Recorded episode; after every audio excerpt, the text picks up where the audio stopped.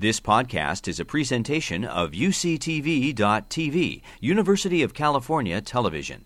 Like what you learn? Help others discover UCTV podcasts by leaving a comment or rating in iTunes. I'm Joanna Albala. I'm the manager of the Science Education Program, and I'm happy to welcome you to Science on Saturday this morning, which is brought to you in collaboration with the Livermore Valley Joint Unified School District. So how many of you in the audience have come to Science on Saturday before this month?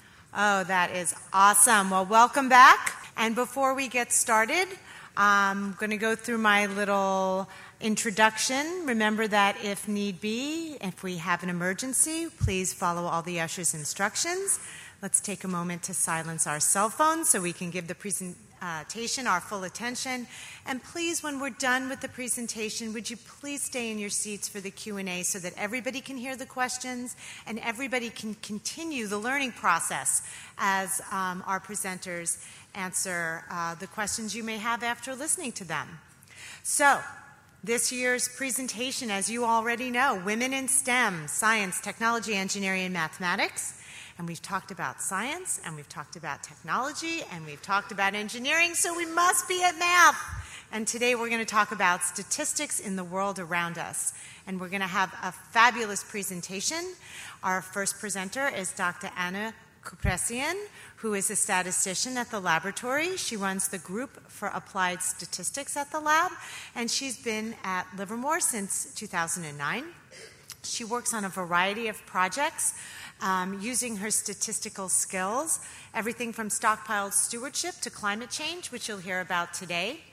And she received her PhD from the University of Arizona. Mr. Richard Newton is right from over the hill at Tracy High School.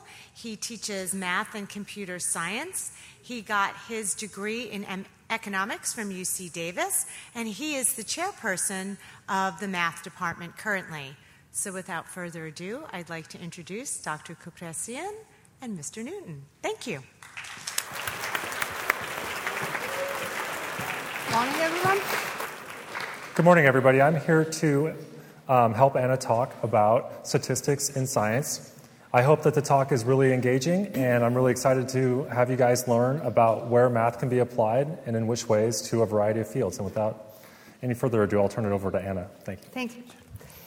I'm Anna Kupresian, and I'm an applied statistician at Lawrence Livermore National Lab. And if you don't know what that means, you will at the end of this talk. It's great seeing you on Saturday morning showing up for Science on Saturday lecture. And we'll be talking about basketball, medicine, climate.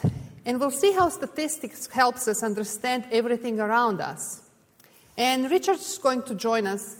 As Joanna said, this is the fourth lecture in the STEM series, where M stands for mathematics. And we'll be talking about mathematics of chance. In other words, probability and statistics.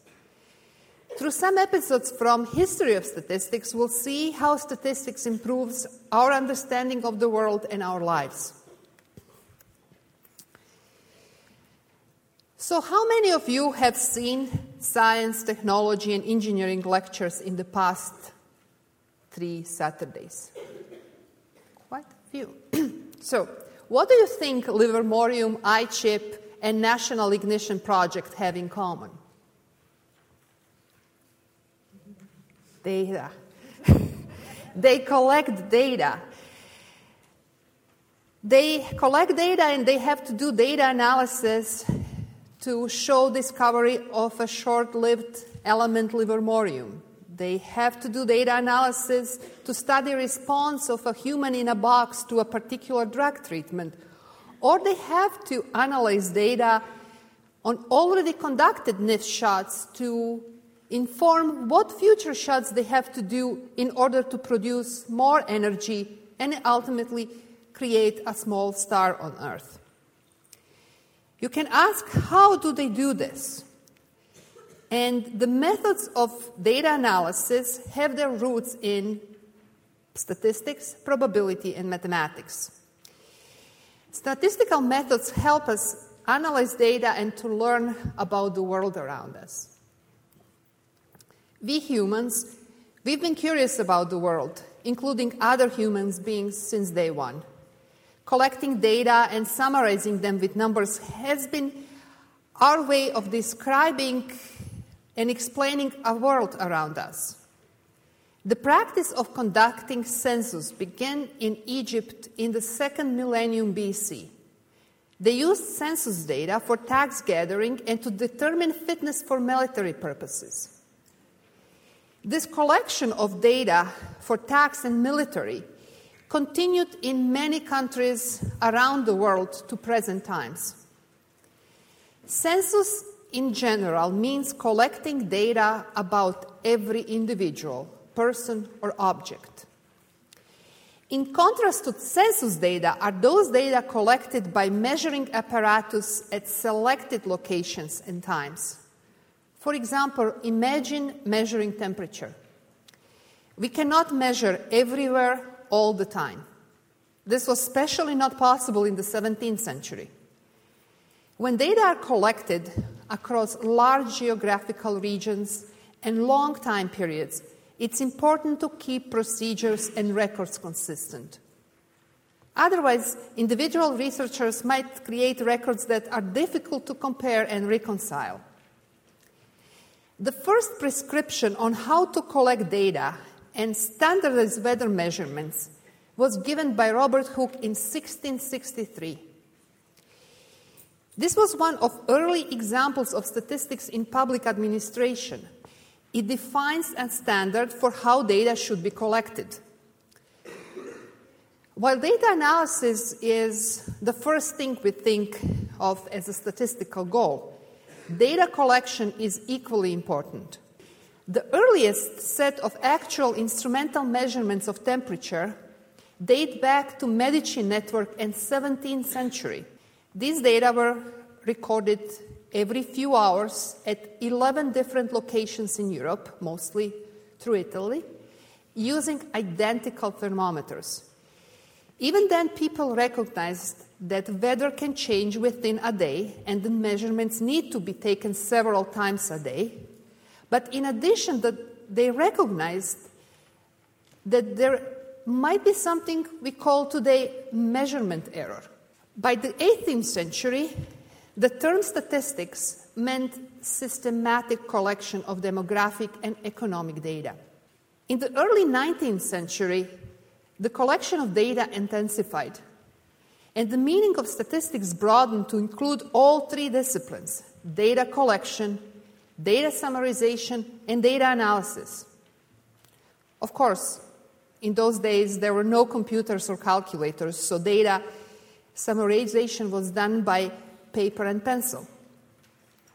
A pie chart, a form of graphical representation of data that we take for granted these days, was first developed in 1801. In 1834, the Royal Statistical Society was established in London. The members called themselves statists. It's a word we don't use often these days. And their original aim was procuring, arranging, and publishing facts to illustrate the conditions and prospects of society. The American Statistical Association, the main professional organization of statisticians in the United States, was established just 5 years later. And it's the second oldest continuously operating professional society in the United States. For 177 years, the association has been a close affiliate of the U.S. government, and the statistical work that is done in the government, in particular in Census Bureau, Department of Labor, and Food and Drug Administration. The first woman to be an elected fellow of the Royal Statistical Society was Florence Nightingale. Florence Nightingale was founder of modern nursing, statistician, and English social reformer. She was born in 1820 to wealthy English parents who discouraged her from pursuing the nursing profession. These periods are often known as dark ages of nursing, when nurses were unskilled and hospitals were merely places to die. So it's not difficult to see why her parents discouraged her from pursuing the profession. Florence loved mathematics from an early age and became a pioneer in visual presentation and information and statistical graphics.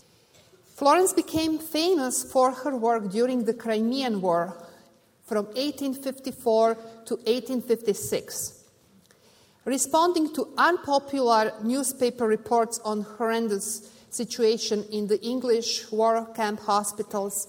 The Secretary of War agreed to let her organize a group of female nurses and to go to the war camp. In November of 1854, Nightingale and 38 nurses arrived to the British camp.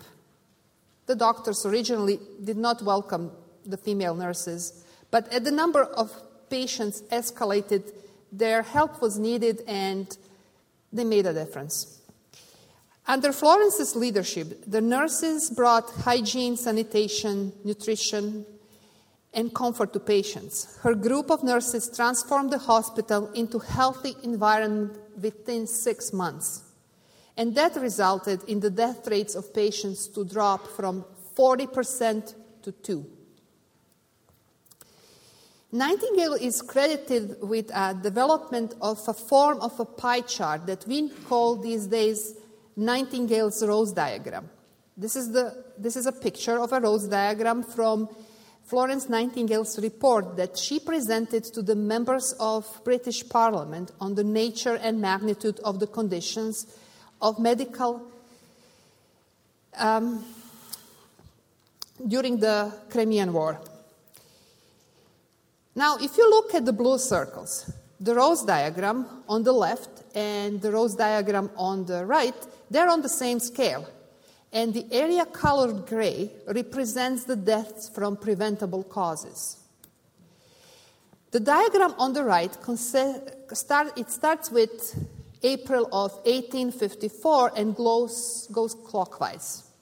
There are 12 slices on the diagram, and each slice stands for 1 month, and each slice shows number of deaths for that month. They're colored by causes of deaths, and you see that the gray area is the largest. So the majority of the deaths are preventable, and due mostly to lack of hygiene, medications, and food. Florence and her nurses arrived to the camp in November of 1854 and start implementing changes to the nursing practice. 6 months later, the mortality rate drops to 2%. We see this on the diagram on the left. So Nightingale's statistical data analysis strongly influenced the findings of the commission investigating the health in the British Army and resulted in greater public health advances. Nightingale was described as a true pioneer in the graphical representation of statistics. The kind of data that Florence collected in military hospitals we refer to as observational data. In contrast to observational data are the data collecting from experimental studies.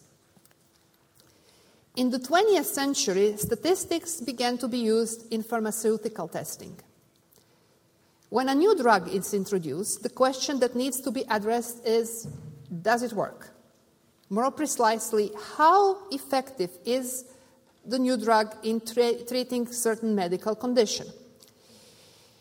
We want the drugs to be effective for a large population, but it's not possible to test them on the entire population. So the question becomes, how should an experiment be designed to test the effectiveness of a drug? Statisticians established a procedure called randomized controlled experiments. First, the subjects are selected to represent the population of interest. Then the subjects are randomly assigned to two groups, the treatment group and the control group. The treatment group is then given a new medication or treatment, while the control group doesn't receive the actual medicine, but a placebo. Statisticians then use a method of comparison to compare the effect of the drug. The reasoning is, if the control is comparable to the treatment group, apart from the treatment, then the difference in the response of the two groups is likely to be to the effect of the treatment. The random assignment of subjects is used to make sure that the treatment group is like the control group. In a double-blind experiment, subjects do not know whether they are in the treatment or in the control group. Neither do those who evaluate those responses. This guards against bias both in the response in the evaluation. When the response of the two groups are compared, the question becomes, is the difference between the two groups due to chance or something else? Just as important is the question, if there is a difference between these two groups, what is the chance that we see it? Statisticians have invented tests of significance to deal with these sorts of questions. The reasoning behind tests of significance relies on understanding of probability. Probability is part of mathematics that studies questions about chance and events happening. People talk loosely about chance all the time. What is a chance of getting a job? What is a chance I meet Steve Curry on a street today? Or what is the chance of rain tomorrow? But for scientific purpose, it is necessary to give the word chance a definite and clear definition. This turns out to be hard, and mathematicians have struggled with this for centuries. The Doctrine of Chance was the first textbook in probability, and it was written by 18th century French mathematician de Moivre. Moivre wrote of the chance of something as a percentage of time it is expected to happen when the basic process is done over and over again, independently and under the same assumptions. So if we flip a coin many times, half of the tosses will result in heads, half of the tosses will result in tails. If something is impossible, it happens 0% of the time. So if we were to roll two dice and add the numbers, could we get 14? No, because on each of them the largest number is 6, so the largest number we can come up with on 2 is 12. So that's an example of impossible event, getting 14. On the other hand, if something is sure to happen, like the sun rises tomorrow, then it happens 100% of the time. Testing the effectiveness of a new drug was just one of the examples of statistical reasoning being used in public administration. There are many more. And with the emphasis on learning from data and making better predictions, statisticians have been working in government, business, science, and even sports. And I'll turn to Richard now to tell you how statistics is used in basketball. Thank you.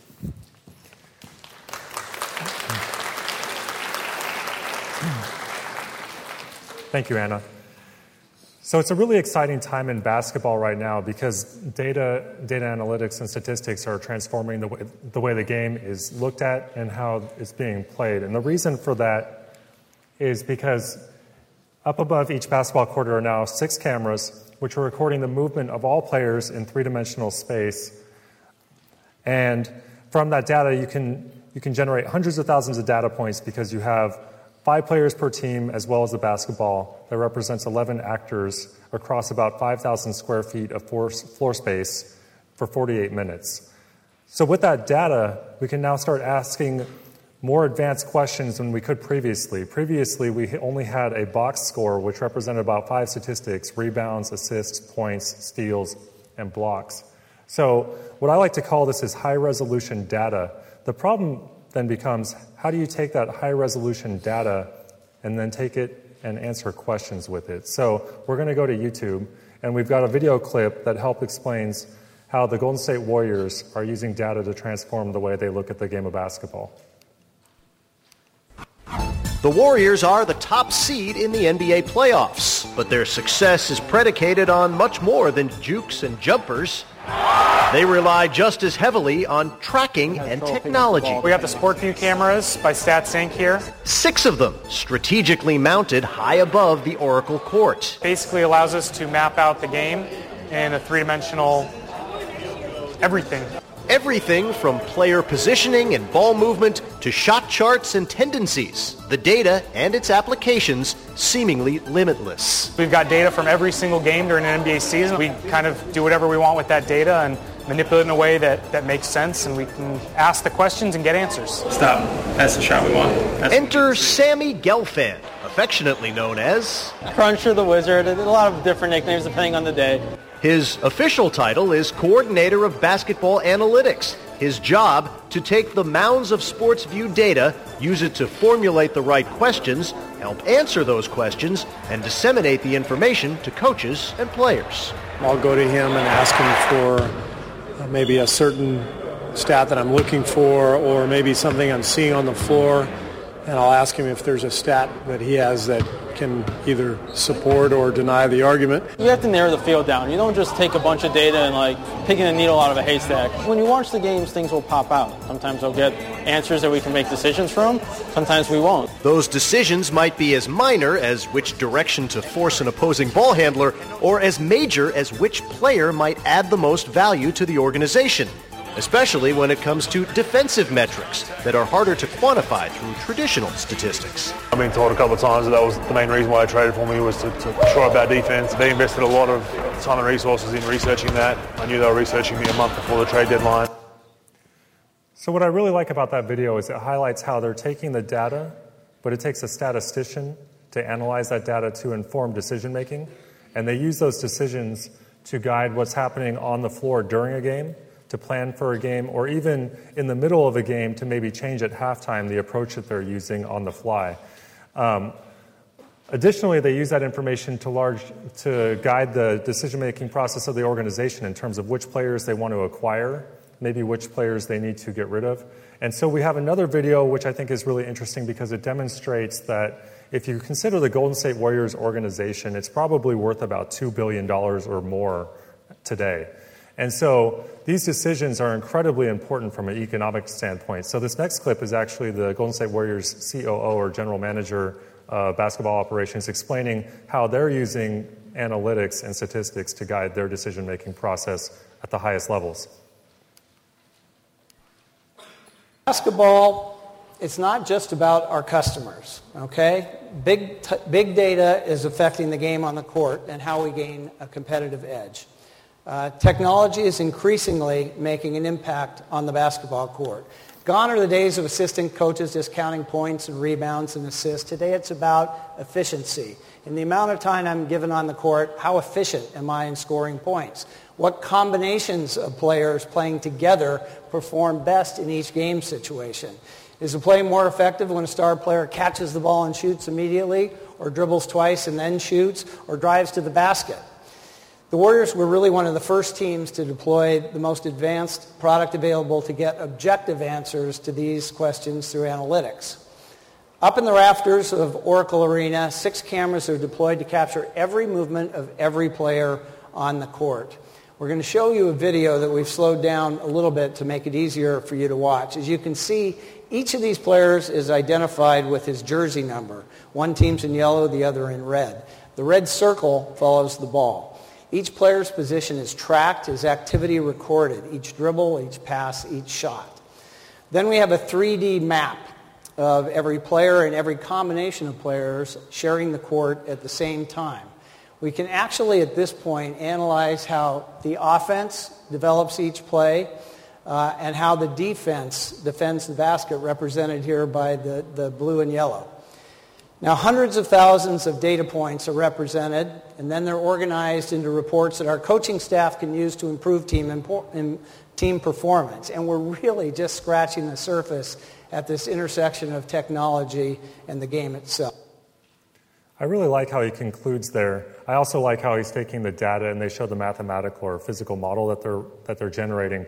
But what he says at the end is really powerful, that we're really just scratching the surface of the intersection of the technology and the game of basketball, because we're able to now gather all this data, but what do we do with it and what decisions can we generate? And I want to show you how it's changing the nature of the game in a couple quick steps. So if we look at this first slide here, what you can see is when the three-point line was entered into the NBA in 1979, very few teams took three-point shots. You can see the graph represents the number of times a team attempted a three-point shot per game on average. So in a particular season in 1979, teams only tried 3 three-point shots per game, which is extremely low. Today, they're taking 22 shots per team per game. So there's been an increase by a factor of about 7.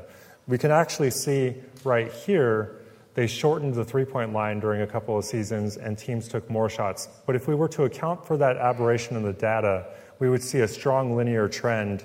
So the decision is being made to take more three-point shots. And the question would be, why are they making that decision?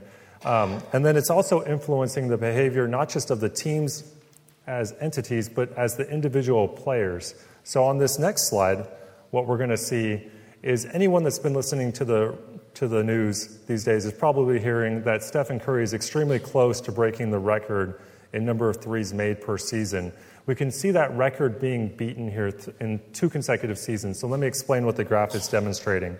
In the blue, you can see Jones in 2005 set the record for most threes in a season with 225. And the graph is showing from the first game of the season to the final game of the season. So we're going across the games, across the x-axis. And we can see sometimes he was making more, and then sometimes his rate slowed down. But he ended up at 225. Last season, Steph Curry broke the record with 286. So we can see the growth over the course of the season in his number of shots made. The yellow represents his pace as of this season, as of a few weeks ago. He's actually about to break the record in a couple of games. He's just short of 286.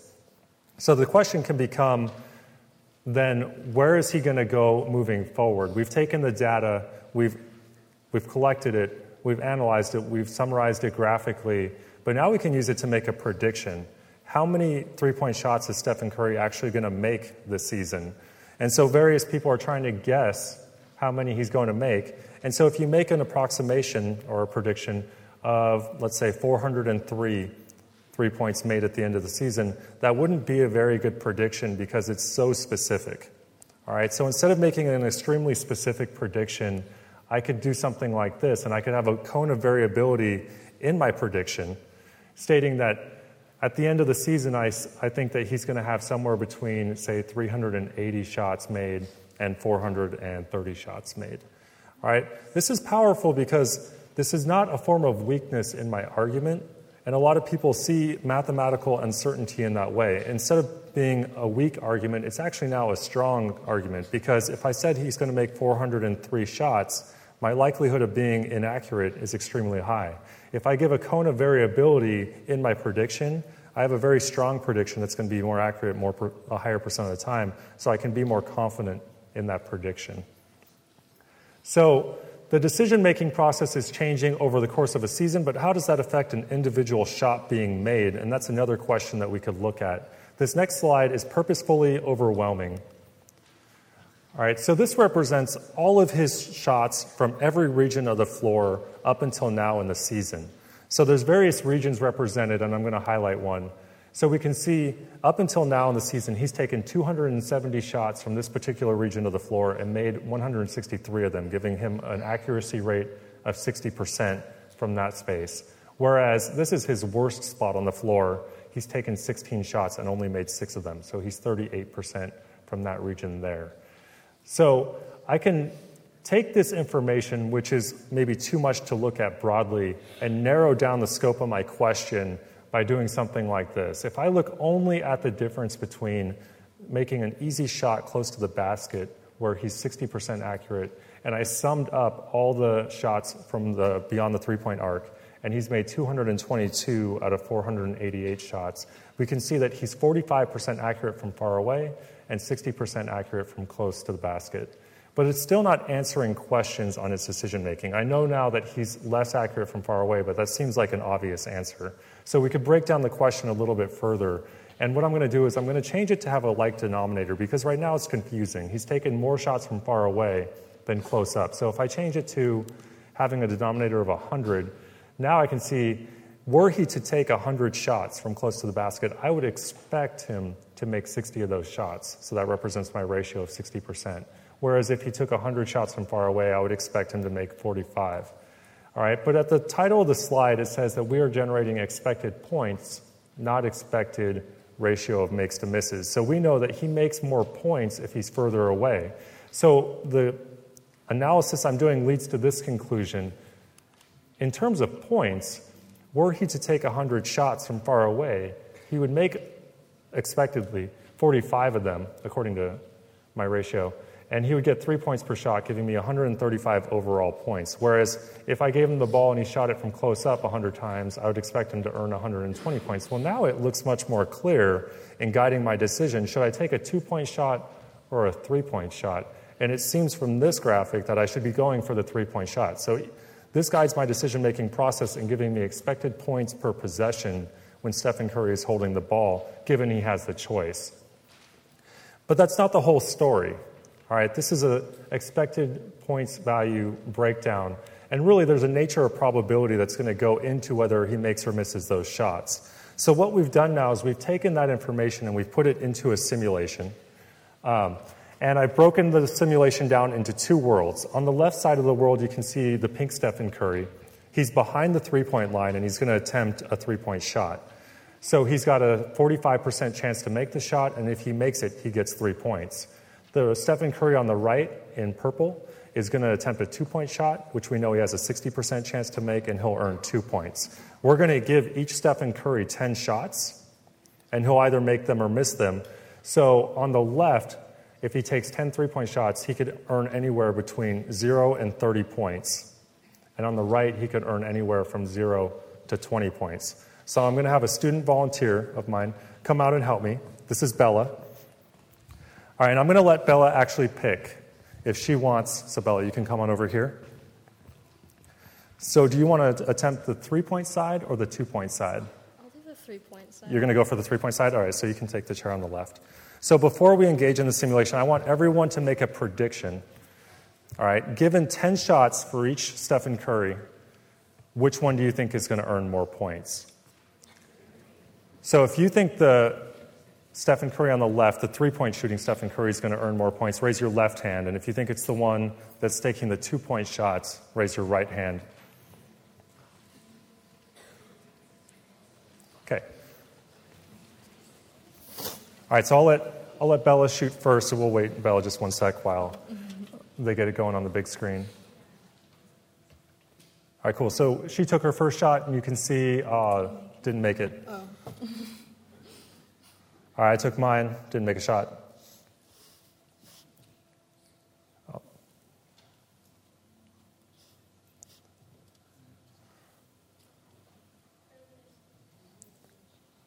Uh-oh, I'm in big trouble. Oh, tied it up.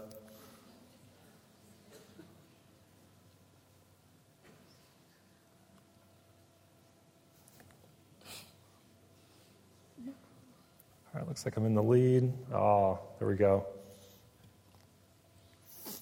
Oh, yep, that's it. So 10 shots. So it looks like the 2-point side won. So just raise your hand really quick if you got the right prediction. All right, so that kind of contradicts what we had previously learned, which is really interesting. And what's really nice about computing is I can now do something like this. That was rather slow. So what I've done is I set up the computer to run 1,000 trials of this experiment.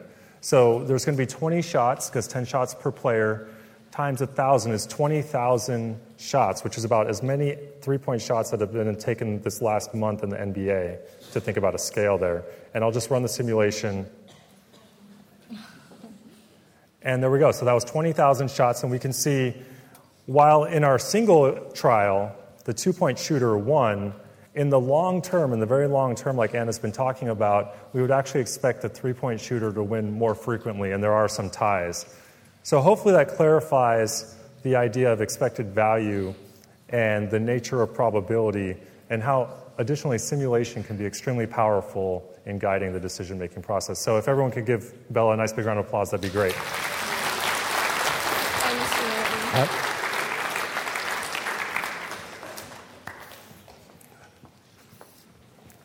Thank you, Bella. All right, and with that, I'm going to turn it back over to Anna so she can show you how big data decides her decision-making process in the field that she works in. Thank you. Thanks, Richard. So it looks like there is a lot of data generated in basketball when the spatial position of each player and the ball are tracked over time. However, there are natural phenomena that generate much larger data sets. Can you think of one? For example, the Earth. Climate scientists study our enormously complex planet, and they employ statistical reasoning to make sense of the data. If you want to learn more about climate science research, you can find several lectures given in the Science on Saturday series by climate scientists. I'm a statistician, so today we'll talk about climate from data perspective. We'll talk about uncertainties. And uncertainty doesn't mean we don't know anything. It doesn't mean that science is not reliable. On the contrary, to a scientist, statistically calculated uncertainty is a form of knowledge and explains how well something is known. People often think that weather and climate are the same, but they are not, right? The weather is the state of the atmosphere around us, and we can measure it with instruments. We can measure temperature, pressure, humidity, precipitation. The picture on the left shows weather conditions in Livermore yesterday. The picture on the right could represent climate in Livermore in February. Sometimes it's cold, sometimes it's hot, but more often it's between. Weather happens day to day and in short term. Climate is weather over a long period of time. There is an old saying, climate is what you expect and weather is what you get. We can think of climate as the probability or chance of different types of weather occurring. Climate change is change in the typical or average weather. For example, increased average temperature may mean many more hot days and slightly fewer cold days. Now, if you are flipping a coin to see if it's fair, you need to flip it for a long time before you can be sure. In the same way, we need decades of weather records to make statements about climate. To study climate and detect change, we need observational data. With advances in technology, we can collect data from deep oceans to atmosphere. For example, some NASA satellites and instruments observe Earth's land, air, ice, water. Others monitor the sun and the amount of energy coming from the sun. They are all important for understanding how climate works.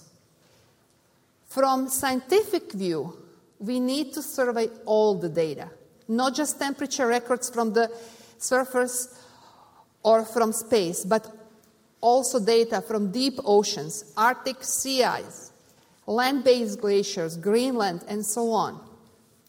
There are many very difficult problems that statisticians work together with climate scientists. One of them is that observational data from different measurement platforms often represent climate processes at very different spatial and temporal scales. Lab scientists and statisticians are involved in research that studies what is the best way to combine the data that come from different sources? how to identify and adjust for differences in measurement systems, and how to deal with change in spatial and temporal coverage of measurements. This is the map of observed surface temperature change from 1901 to 2012. This map was derived from temperature trends determined by a statistical method called linear regression. One of the challenges we face is that in early 20th century, we don't have observations from many parts of the world. Those areas are white on the map. You see on the map that the air temperature over land changes more because the change in temperature over land happens much more rapidly than the change over ocean. Over parts of the ocean, you see that the change is around half of a degree Celsius, while over land you see regions colored in purple with the change of 2 degrees Celsius. Many aspects of climate are showing evidence of change. Here is a graph that shows increase in global land surface temperature from 1850 to present time. Each curve represents independently estimated change. And while all these curves are not the same, they don't completely agree, we see that there is upward trend in all of them. We see similar upward trends in the global sea surface temperature. On this graph, there are 5 independently derived estimates of sea surface temperature.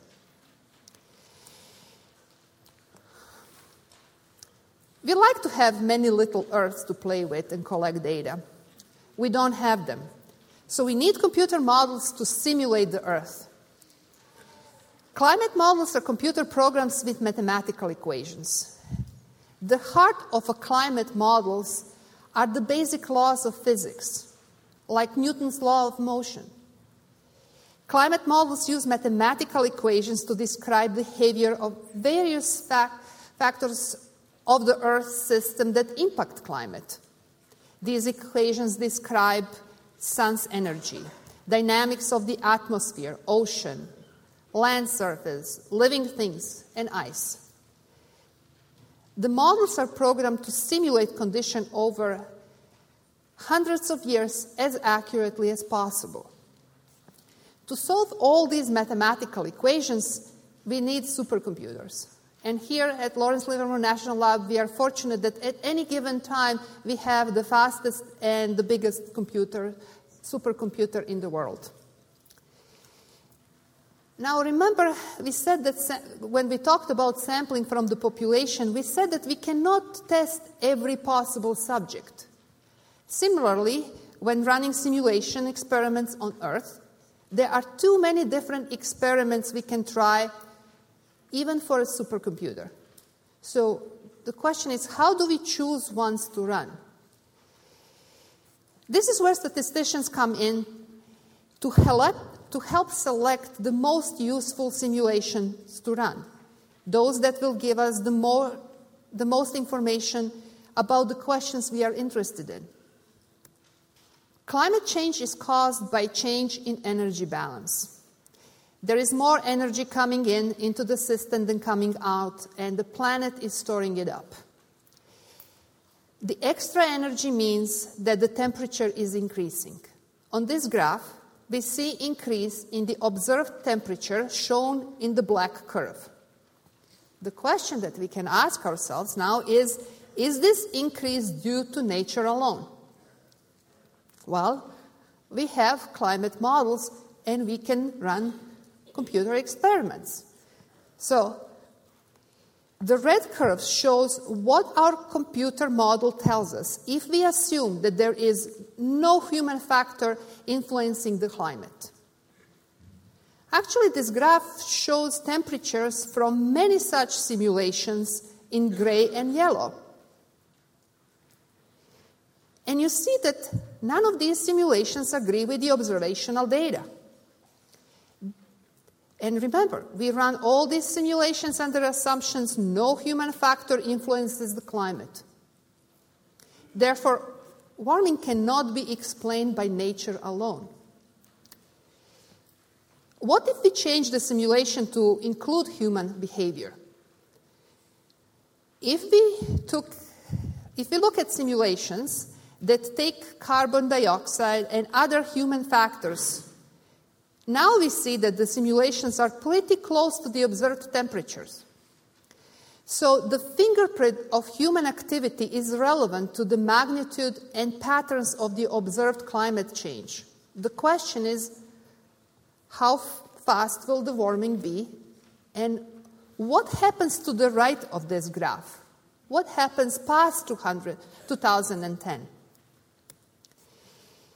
Here we see possible future trends of temperature. In red, we see what simulations predict if we continue greenhouse emissions at the current rate. In blue, the simulation assumes that we'll go green. Each of these predictions has its own cone of variability. In fact, we don't know with certainty how humans are going to behave in the future. So we have to consider many scenarios. What if we continue to produce emissions as we are now? What if we manage to reduce them in the developing nations? We are not certain at what rate the world's population will grow. What mix of renewable and fossil fuel will people use in the next 50 years? So assumptions about all these questions influence the prediction of future climate change. I hope that we convinced you that you can apply statistics to many different areas and that through statistical analysis, data have been telling us fascinating stories through history. I'll quote one of my favorite statisticians, the great John Tukey, who said once, "The best thing about being a statistician is that you get to play in everyone's backyard." That pretty much sums up why I ended up a statistician. I like working with other scientists, learning other science, what they do, and looking at the data. Even better, it's a great time to be a statistician. Computers make it possible to do things with the data that were unimaginable before. But they also create so much data that we need all the statisticians we can get. Statistics is the 9th fastest growing occupation, and it's likely to be ranked even higher. So my plea to you, the next generation, is take statistics classes and learn kind of skills needed to succeed in data-centric world. This is the end of my talk. Thank you all very much for coming today. You've been listening to a podcast by University of California Television. For more information about this program or UCTV, visit us online at UCTV.TV.